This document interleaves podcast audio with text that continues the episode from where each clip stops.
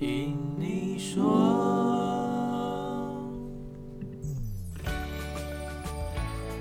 你现在收听的是《听你说》，《听你说》是一个分享海外生活和情侣大小事的节目。嗨，大家好，我是 T。嗨，大家好，我是 Nick。欢迎来到第四集。耶！今天很罕见的由我开场，因为 Nick 有一则讯息要跟大家分享。没错，这边插播一个讯息。就是在第二集节目播出后呢，有一位听众皮诺丘等推荐大家都看不同政治观点的节目，像范奇斐或是国际换日线等等。我们也在 IG It's TN Talk 推荐了平常有在收听的几个国际新闻的 Podcast，欢迎大家参考哦。那每周除了节目之外呢，我们也会另外发布两篇跟当周主题有关的延伸内容，快 follow 起来！Hello。今天这节主题会比较认真一点，也是我和 Tim 都觉得非常重要的议题。对，相信大家看到标题点进来的，应该就大概知道我们今天是什么主题了。那二零二零因为新冠病毒和许多名人相继传出过世的消息啊，让许多人都感受到生命的无常。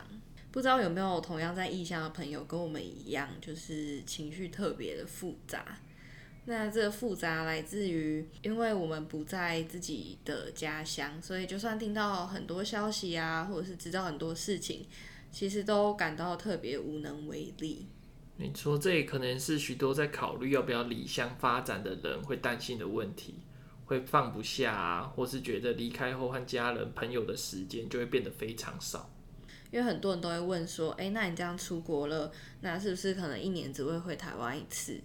或者是哦，那朋友都很少见啊。像我常常跟我同学聊天，他们最常问的就是：“哎、欸，你什么时候回台湾呐、啊？”哦，我也超常接到这种问题的。但是我后来自己想了一下，我就觉得，其实有品质的相处时间，会比真的在一起的那个时间的长度还要更重要。没有错，就举例来说，如果两个人在相处的过程非常的无聊，其实时间再长，你也不会觉得说：“哇，这是一个非常棒的相处。”这样。就是应该说，时间的长短跟感情的深度是不能画下等号的。不会因为你每天都相处在一起，你感情就比较好。有可能还会因为每天相处在一起，其实冲突也相对比较多。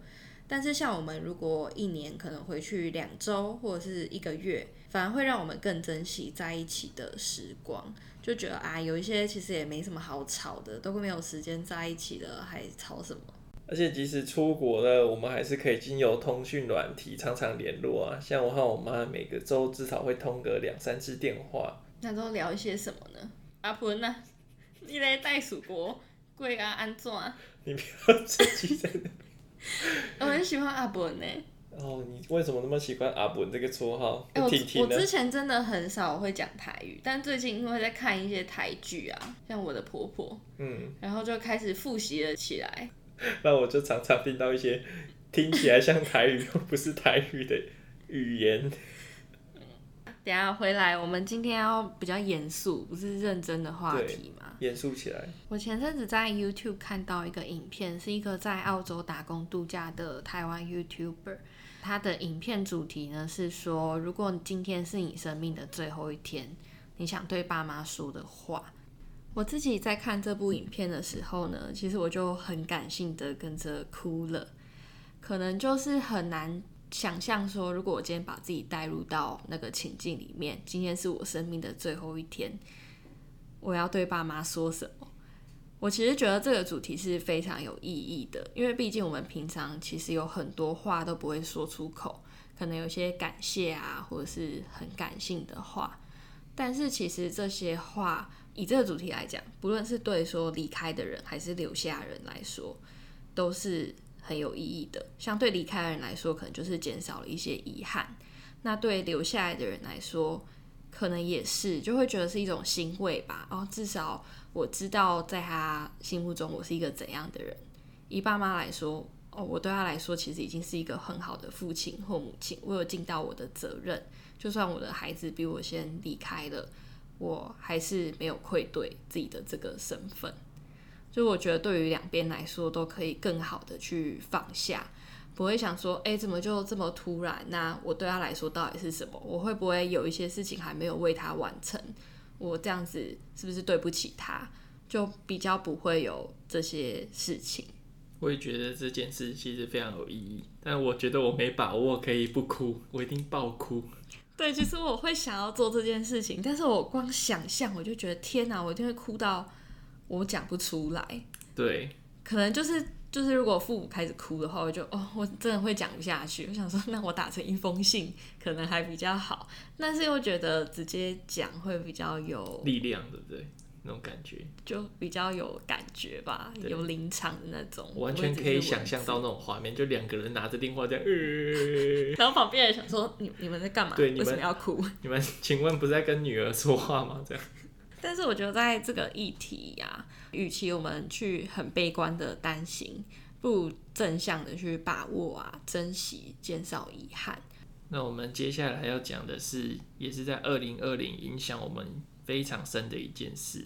就是墨尔本的封城，就是澳洲应该算是蛮少数西方国家，就是封的这么严格的，超级严格。对，尤其是在维州的第二次爆发之后，那完全就是一个好像战争时代。对，但是我觉得维州政府反应蛮迅速的，因为在西方国家其实非常的排斥戴口罩。大家应该从新闻啊，就听到美国啊和欧洲啊，甚至有些人到现在还在歧视戴口罩的人。但是维州政府是直接释出说，哎、现在强制戴口罩，没戴口罩的话就会罚款。讲到这边，我真的要插播一个东西，就是大家知道为什么维州这边会有二次爆发吗？就是在防疫旅馆，他们雇佣了一些私人保全，然后私人保全竟然和那些隔离两周的旅客在那边乱搞。然后就搞得整个旅馆的防疫措施都乱套了，最终就导致了这个二次爆发。然后现在大家就在就责说，到底是谁一开始决定要雇佣这些私人保全的？哦，对，现在因为这个问题吵得很凶。不过听说现在就是互相在推卸责任啊。对，每个人都瞬间得了健忘症，你知道吗？他说：“哎，我忘记了是谁，是谁说要雇佣他们的？”没有，他说的是。我不记得我有做这个决定还是没做这个决定，所以他直接推到就说：“哎、欸，我真的不记得嘞，有可能是我，也可能不是我，不是我。”对，OK，真是非常的奇妙。反正目前还有一些相关的规定，像是哦，现在已经取消了，就是但之前几个礼拜都有宵禁，就是晚上九点到早上五点这段时间呢是不能出门的。那另一个规定呢，就是你离家不可以超过五公里，而且必须是因为四种原因：上班、上学、采买、运动或是就医。餐厅也只能提供外带或外送，所有零售店都关闭，超麻烦。除了去超市采购以外，其他什么文具店、书店什么全部都关门，你只能线上买卖。对，现在最开心的就是外送员，你知道，外送小哥。这里的运费真的有够贵的啦，每个都就是六块八块起跳。有时候买一个东西比你原本要买的那个还要贵。对啊，所以你一定要凑很大的金额，然后才去点。对啊，不知不觉花了一堆钱。嗯，那另外一个规定就是怕封锁州与国的边境了。对啊，现在我们就是啊，也是啊，我们都不能离家超过五公里了，更何况跨州和跨国，就是完全不可能的。对，而且州和州之间好像有一点政治纠纷，你知道吗？他们也是不愿意彼此开放，这也是很烦。现在大家都怕维州吧？我们州现在就是最严重的地方，没有人权的维州。啊，现在很多留学生啊，像就是已经拿到明年 offer 的，我有收到几个私讯说，哎，你觉得什么时候会开放？我就说，呃，我也真的不知道，因为我们现在连都被锁在家里了，我也不知道你们什么时候可以过来。就真的是一个未知数，要说明年吗？其实我真的也不确定。那因为我们以上叙述的这些严格规定啊，其实更 specific 来说是宵禁，就是我们刚刚说的晚上到早上五点不能出门的那一个，让维州州长其实受到蛮多质疑的。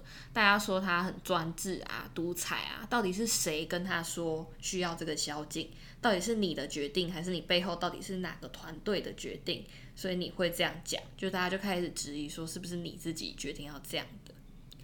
那其实，在这个事件中呢，我也有在想说，那现在面临 COVID-19 这样子的状况，政府所扮演的角色到底应该是怎么样呢？我们所谓的民主国家，到底是要自由放任，喊人民想做什么就做什么，还是应该要当起人民保姆？我觉得其实这尺度会蛮难拿捏的，尤其在东方和西方有根本的差别，他们对于自由的认知反而就不一样。举一个比较极端的例子，例如被称为保姆国家的新加坡，当时李光耀在一次受访的时候被问到说：“嗯、你这样子是不是太干预新加坡人的生活？”他当时的回答是这样。他说：“我可以毫不懊悔地说，若我们没有介入国民的私人问题，你我今天不会有这样的成就，国家也无法取得现实的经济发展。你的邻居是谁？你如何生活？你制造的噪音，你怎样吐痰，或你所用的语言，都是由国家来决定对错。其实从他这一段论述当中，就可以感受到，哇，他真的是一个想要控制。”整个人民的感觉，虽然新加坡是民主自由的国家哦，其实我觉得政府的这些作为，其实也跟人民的文化真的非常的有关系。你如果从小就是习惯被这样子管啊，然后很相信权威的这种东西，当你在出事的时候，例如你的小孩掉到池塘里面，你就会说，哎，为什么政府没有在这边弄个围栏呐？你就会习惯性的会去怪罪。但如果你是从小就是政府其实几乎都不太管你啊，你就会觉得哦，那我应该要自己 take care 好我的小孩，就是会养出两种完全不一样的思维。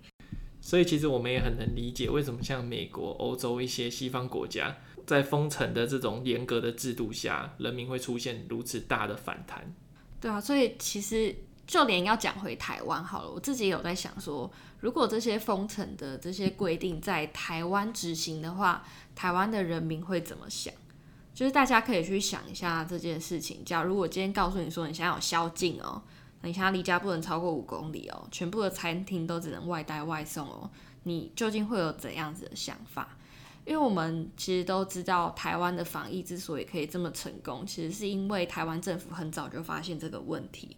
加上台湾人对口罩本来就不是很排斥，都觉得哦，戴口罩是一个很正常的行为，所以就是防疫啊什么都控制得很好，资讯也都相当的公开，所以没有造成到我们现在例如在澳洲需要遇到的这些困境。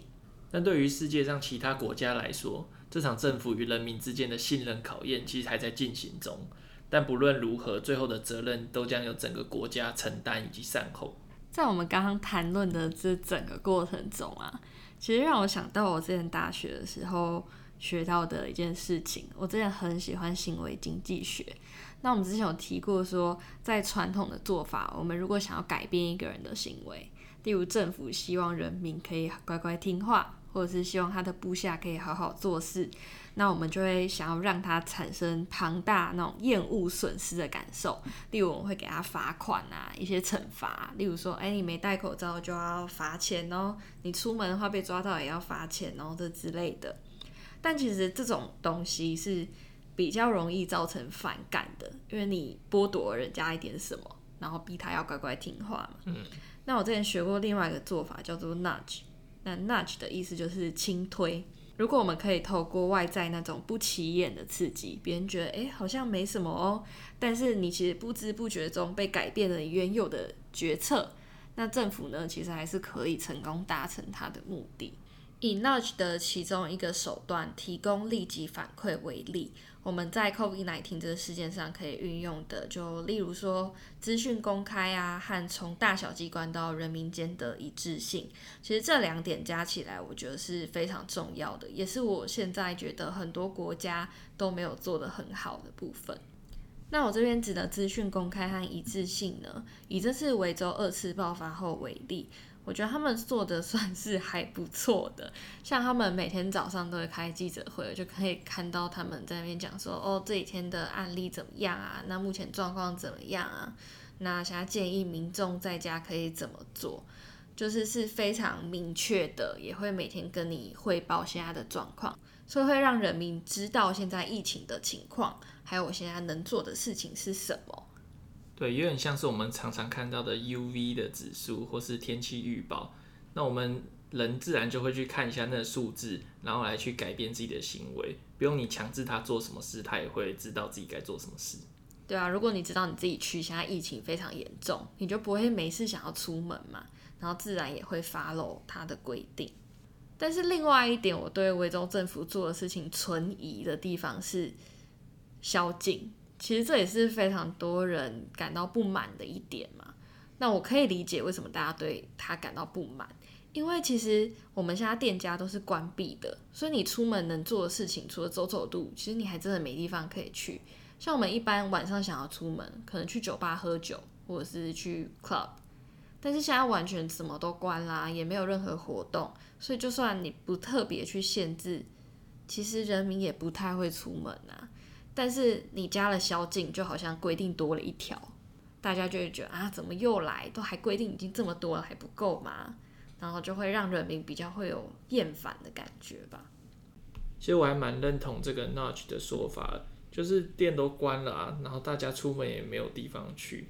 那宵禁这个政策本身存在的目的，到底是防范哪些人，确实有待商讨。所以是不是有点 too much？对，这个其实就是 Nudge 的物质限制。它物质限制的意思就是说，如果你今天要减肥，那你就把家里的餐具都换成小份的，你自然而然就会吃的比较少。所以就有点像我们现在店家已经关闭了，其实你已经做到这一点了。这样第一次听到 Nudge 的理论，觉得蛮酷的，有点像是一个。有点像是在一个湖面掀起一个涟漪的感觉嘛。我怎么觉得你在抄我之前大学的时候写的文章？没错，我就是这样记得，所以我就直接再拿出来再攻击你一次。好，不要再攻击我了，我们要讲到下一个主题喽。好，下一个主题我们要聊是我们封城这段期间的心情。讲到心情啊，当然是比较情绪化的，我比较有感觉，因为我就是一个。因为你就是一个会让情绪控制你生活所有的人，也没有到这么夸张，好好？大概八十 percent 吧。我只是觉得在封城这段时间，我的心情是需要不断的调试的。其实我自己觉得，我以前一直是一个很爱接触人群，然后很爱到处走。虽然你可能会觉得我有一点宅，但是每次出门其实都是我的一种 refresh，就是我在还没有到那个状态的时候，我不会想要出门。但是我一出门就会很有 refresh 的感觉，就是我偶尔可能要出去玩一下、走一下，但是我现在完全没有办法做了。所以不是说我今天坐在这里，然后我想通了啊，我想通了，封城其实没有什么哦，然后我就可以一直好好的过生活。当这段时间过得太长，我太久没有 refresh 的时候，我就会想说啊，好烦哦，然后就开始不同阶段的自我怀疑。所以不是不是，比如说概念上的转换，而是你真的需要出去走走，让自己心情好放松一些。对，就是太需要了。我们现在虽然也不是说不能出门，这样讲可能听众会觉得啊，你又不是不能出门，不会出去买东西嘛？那种不是那种，是我每次出门都是去那些地方，我腻呀、啊，我想要去爬山啊，我想要去玩水啊，我想要去其他地方，这也是我们之所以拥有这些假期的意义嘛。但是，nope。没错，在自己家里念书和在图书馆念书的感觉其实就很不一样。因为在图书馆的时候，你比较不会这样打开剧就在那边看，旁边的人会觉得你怎么那么废，你可以回家看，你不要在图书馆看。我真的超级需要图书馆的，因为好，大家前面已经知道，我国中和高中都是念私立学校，我真的都是在学校念书，假日我也会去图书馆，或者是也会去学校念书。所以家里对我而言，就一直都是一个放松耍废的地方。我很难建立自己一个意识，说哦，我想要在家哦，我要念书哦那种感觉。就连我在图书馆的时候，我都会选中一个人物，就是那个帅哥，嗯，就是这个姐姐，或者就是谁。然后反正我就会一直看着他，然后看他很认真，我也会跟着认真。我一般都会选认真的。然后可是他一走，我觉得啊，我想回家了。就是我很需要看着一个人，然后以他为 model 来努力。但我现在在家没有，嗯，然后现在他看着我，然后跟跟我说，我现在在家没有，所以代表我不是那个认真的人。嗯，当然不是啊，你知道我每次转头看 Nick，他都在看 YouTube，我也不知道到底哪来这么多 YouTube 可以看，就像他可能觉得你到底哪来这么多剧可以看一样。对对对，没错。我知道了，我知道了，各位观众，我下次要去做一个很认真的人的背影，人形立牌，然后放在我的座位上。我要会动的那种。那就放一个荧幕，然后是一个很认真的人，然后会动。那就那个啊，就不是很多人拍 YouTube 影片就会拍什么 Study with me，哦，对。但我觉得那个对我来说还好，还好。就是我还是喜欢换个环境。还是你觉得你只是需要帅哥而已？你就说吧。不是，好不好？帅哥我会没办法认真。我会害羞。好，所以所以就他盯上的人都不会太帅的。哎、欸，你不要一直扭曲。好啦，Anyway，我们有归纳出三个方针去调试自己的封城的心情。我们要规律的学习，设立目标，规划生活。嗯，但真的有一点难做到。但我和 Nick 最近在实施一个新的计划，虽然今天才第二天，但还是可以跟大家分享一下。就是我们现在在家呢，实施的是朝九晚五。也就是说，我们早上九点就要坐在书桌前面，跟上班一样，然后一直做事到五点下班。那我们早上呢也会先定好说今天的目标是什么，然后互相讨论，然后知道之后才开始做。那在中午吃饭前呢，会做十分钟的瑜伽，确保说我们两个今天都有好好的伸展身体啊，稍微动一下，这样。嗯、对，希望可以继续好好的实施。对，看一下我们这个计划可以持续多久，有没有信心？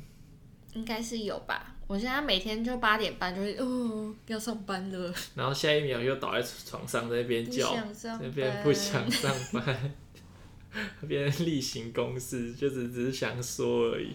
我还觉得封城，我前几天在跟朋友聊的时候，我觉得很有感触的一件事情是。我们真的蛮容易被外界的声音影响，哎，好像什么东西就在我们脑海里就会被放大，你就会觉得哦，我的世界每天就是在这个家里，好像停滞不前啊的那种感觉。虽然我们拥有一台电脑，拥有一只手机，嗯嗯、但我们就都只能透过网际网路去跟外界连接。我觉得很大的不一样，是因为外面的人通常我们接触到的是之前在台湾的朋友，就是非常的自由，所以你就更觉得。为什么我会这么不自由？你说在 IG 上看到吗？对，没错。但我这边其实想讲的一点是在之前二零二零全部都还没发生以前，我们一直觉得拥有网际网络就拥有全世界。但我自己在经过这九个多月以后的这种封城的时光之后，我觉得网际网络绝对不是你的全世界。你虽然可以学习，对啊，我也还在吸收很多知识，但这跟你实际去接触人、接触物品，然后那种会让人更有创造力和生产力的那个方式是完全不一样的。你就等于是你在被动一直接收、一直接收，但你没有实际的体验，你是很难内化成自己的故事、自己的东西的。有点像是看到了表面，但是打从心里其实没有很接收到他的要给你的讯息和感觉嘛。对啊，因为你可以想象，你如果一直都这样坐着，你没有去体验人生，你怎么知道这些东西对你而言意义是什么？像你有时候在书本看到一句，哇，这句话好 touch 哦，你为什么 touch？因为你拥有过过去那些经历啊。但是你如果坐在这里，你很多东西你是感受不到的，所以你当然很难内化。你看过一句话，就是哦，这就是一句话。对啊，这是用经验来累积的嘛。对于每个人的情绪啊，或者你的联想也好。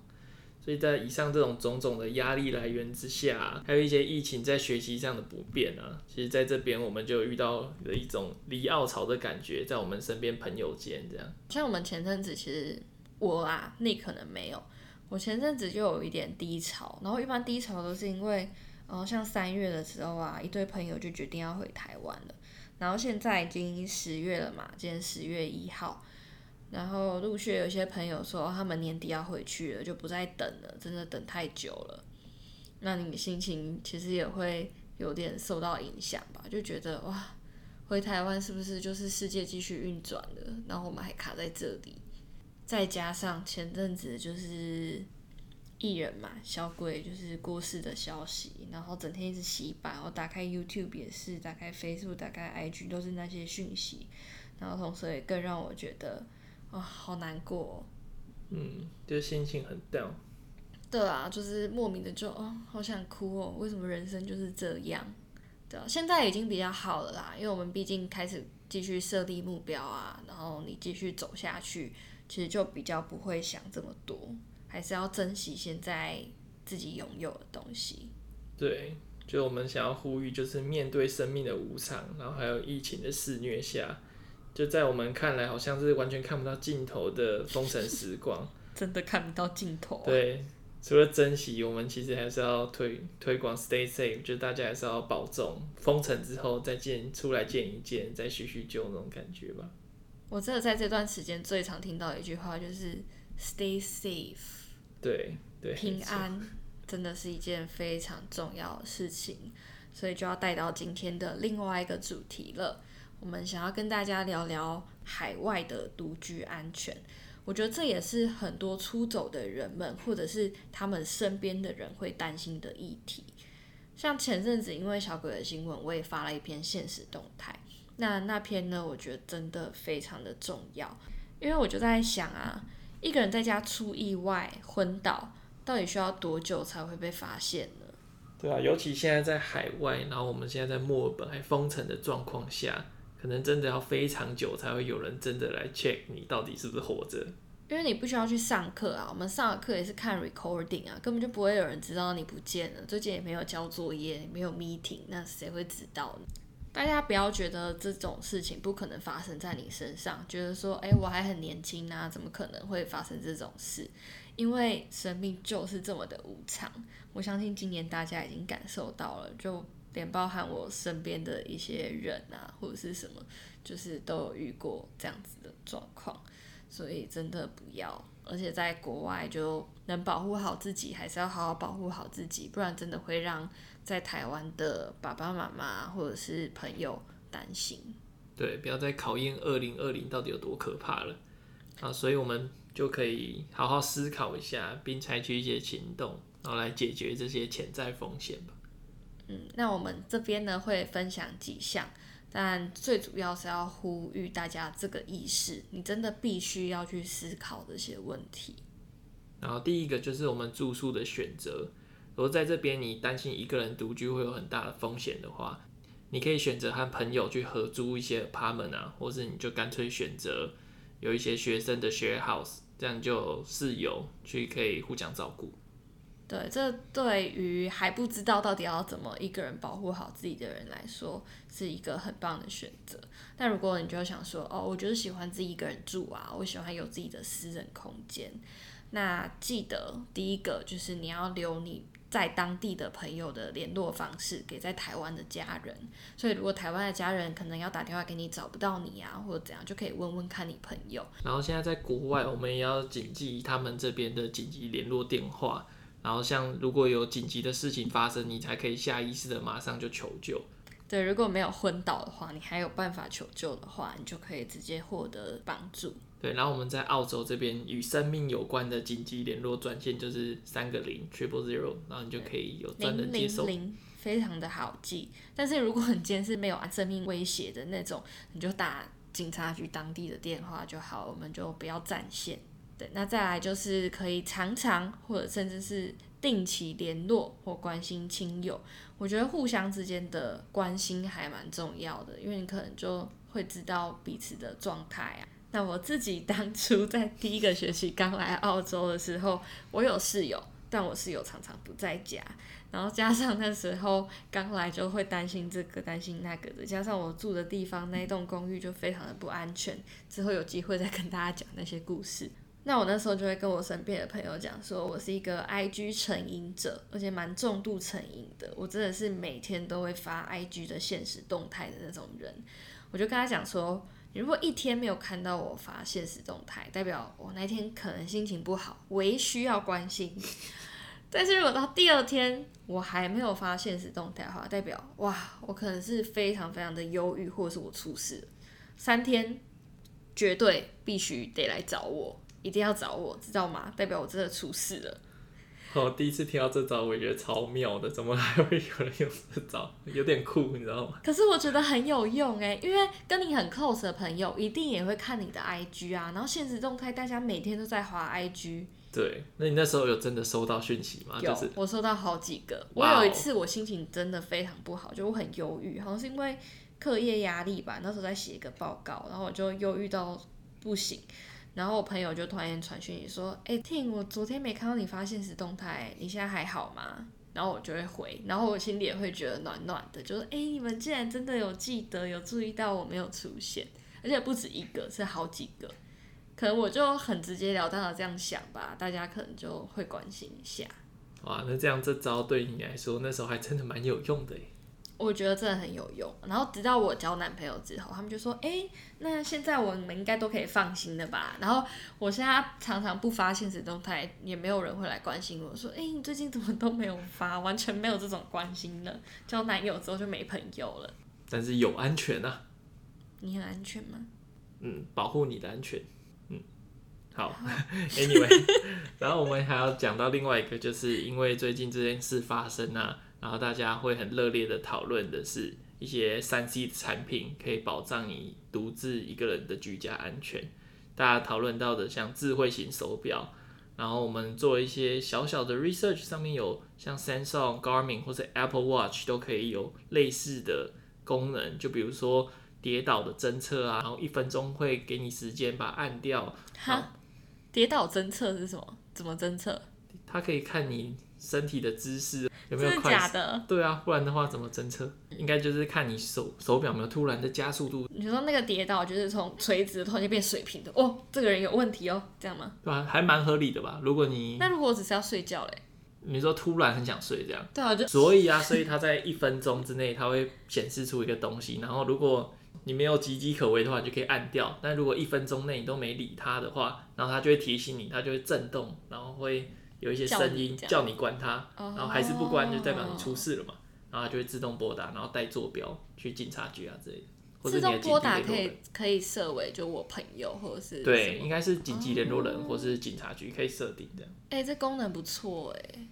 对啊，其实就还让让大家蛮意识到，原来在三 C 产品有这种设置。像一些年纪比较长的使用者，他会自动帮他预设成开启，因为这是如果你可以，不要用它的话，你可以关掉。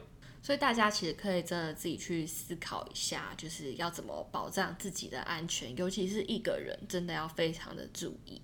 那今天聊了很多对二零二零各种大小事的想法，但最主要的目的绝对不是要为各位听众朋友带来过度的担忧啊，或负面的情绪。疫情很糟，无常很残忍。但也因为这些事情，让我们得以重新检视，不管是政府的应对能力能否稳定民心，带领国民走出困境，或者是我们面对生活是否有保持正确的心态，没有愧对时间与选择，努力的爱着、珍惜着、生活着。那希望我们每一个人都能带给这个世界更多的温暖与善意，也能好好的照顾自己，也照顾你身边的人哦。没错。